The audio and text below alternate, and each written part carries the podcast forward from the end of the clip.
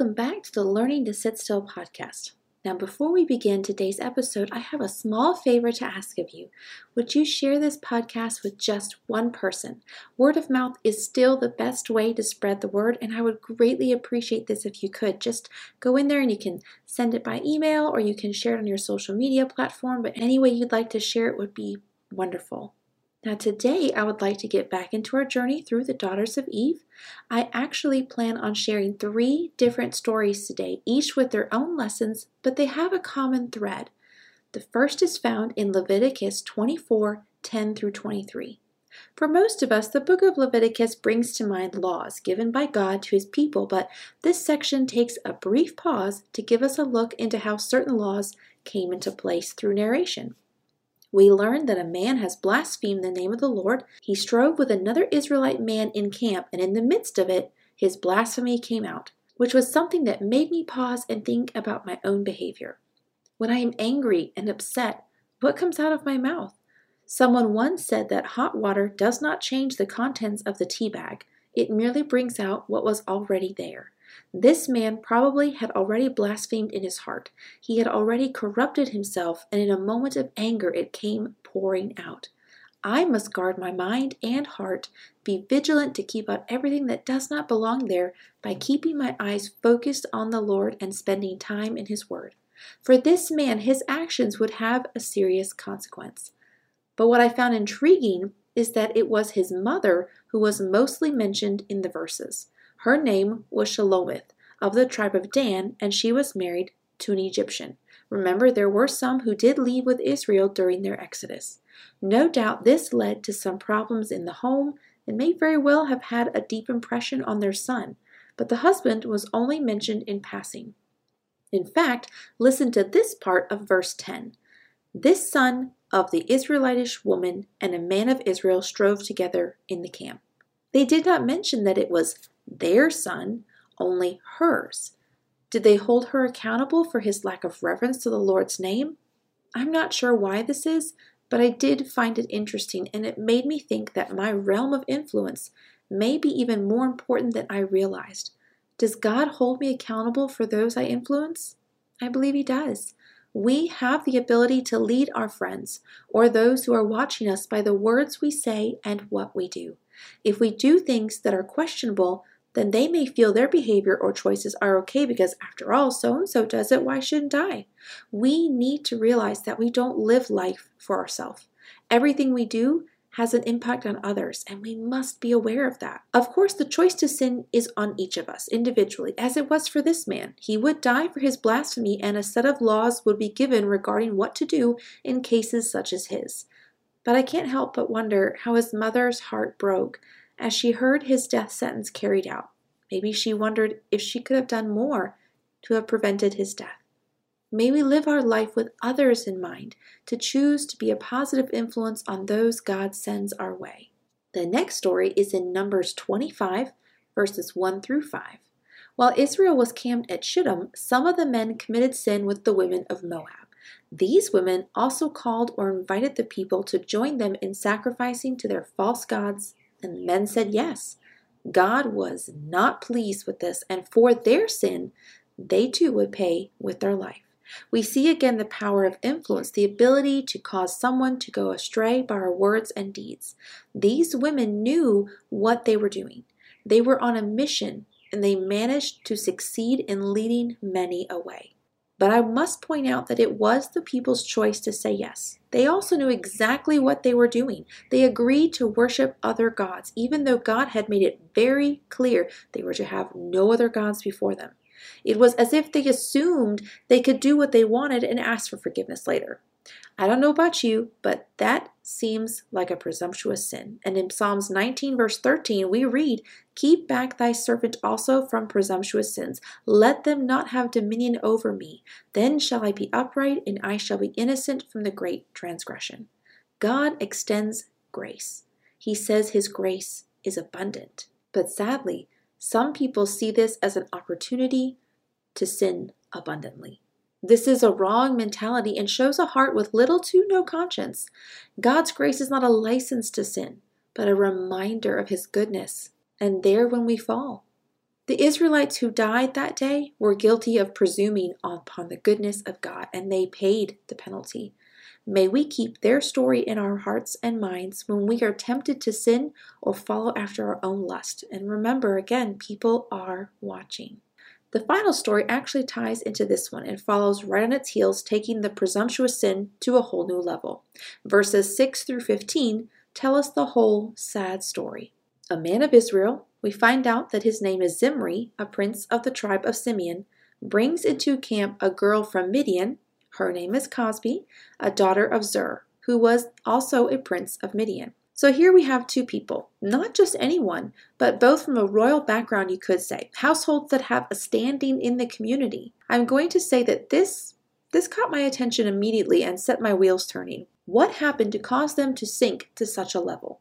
You see, not only did Zimri bring her back to camp with him, but verse 6 tells us that he brought her to his brethren in the sight of Moses and all the congregation of Israel. This is blatant disrespect to the elders, leaders, and above all, God and his laws. People had just died for their actions with the women of Moab, yet he thinks nothing of what he is doing is a dangerous place to be when sin has such a tight grip on you that you can walk past the consequences of your sin without it even bothering you at all. I am struggling to wrap my mind around what this man just did and his reasons. Did he think that because he was a prince, he could do whatever he wanted, that his status would exempt him from the rules? Let me just state the obvious right now. No one is above God's law. No one is going to escape the consequences. We are all equal at the foot of the cross and in the judgment of sin. These two people thought they could do as they pleased and paraded around. This again shows a heart that has been corrupted by sin and a conscience that is seared. Aaron's son Phinehas cannot stand by and let this happen. Grabbing a javelin, he runs both of them through where they were in their tent. Phinehas is a great example of taking a stand against what is wrong. He did not passively let this continue, but actively did something about it. Now, I am not saying we need to go grab a javelin every time there is a wrong taking place, but that when we can, let's speak out. Maybe we have a friend that is living in sin and we haven't said anything for fear we would lose their friendship, but are we really being a good friend? Maybe we saw a post on social media that was wrong and we said nothing. Passivity is not always a good thing and, in fact, can lead to more problems. I know that it's not easy to speak out. Trust me, I am someone who prefers to avoid conflict, but I also want to be known as someone who stands for what is right, a Phinehas. God rewarded Phinehas for his actions, calling him someone who was zealous for his God. That is a title I want to have, that I am someone who is zealous for her God. One other thing that I would like to point out from their story is going back to Zimri and Cozbi's background, specifically Cozbi's. She was a daughter of a prince, a girl who should have lived a life that was a good example. No doubt there were many who looked up to her as a role model. This should have encouraged her to make better choices. There are multiple stories of scandals that involve royalty all over the world. Most people enjoy those, but there are also many who understand their position of leadership and influence, and because of it, make sure they are careful before acting. Cozbi allowed herself to be seduced by Zimri, to let her guard down and let her flesh guide her actions, resulting in a premature death. We are daughters of the king. We are royalty too, and we must live accordingly. Like I said earlier, there is always someone watching, and when we let our guard down, we are leaving them a poor example to follow. We have young girls that are looking to us, teenagers that are looking to older women. We are told that the older should teach the younger. What are we teaching them? What legacy are we leaving behind? Cozbi left behind sorrow for her parents and shock for those that knew her, saying, Wow, she died such a horrible death because her choices led her there. May we use our realm of influence for good. Now, I said at the beginning that these stories are separate, but they share a common thread that ties them all together, and that is choice. Each person had a choice to make the man who blasphemed, the people who chose to worship false gods, and the two royals. Every single one of them made a choice to sin, a conscious decision to sin, to give in to their lusts and let their guards down.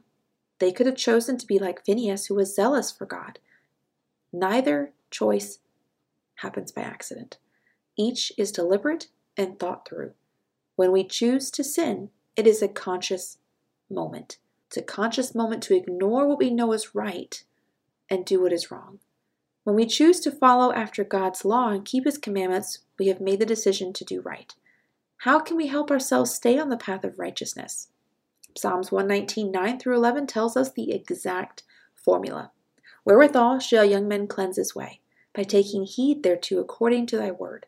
With my whole heart have I sought thee. O let me not wander from thy commandments. Thy word have I hid in mine heart, that I might not sin against thee. Our heart is at the root of it all.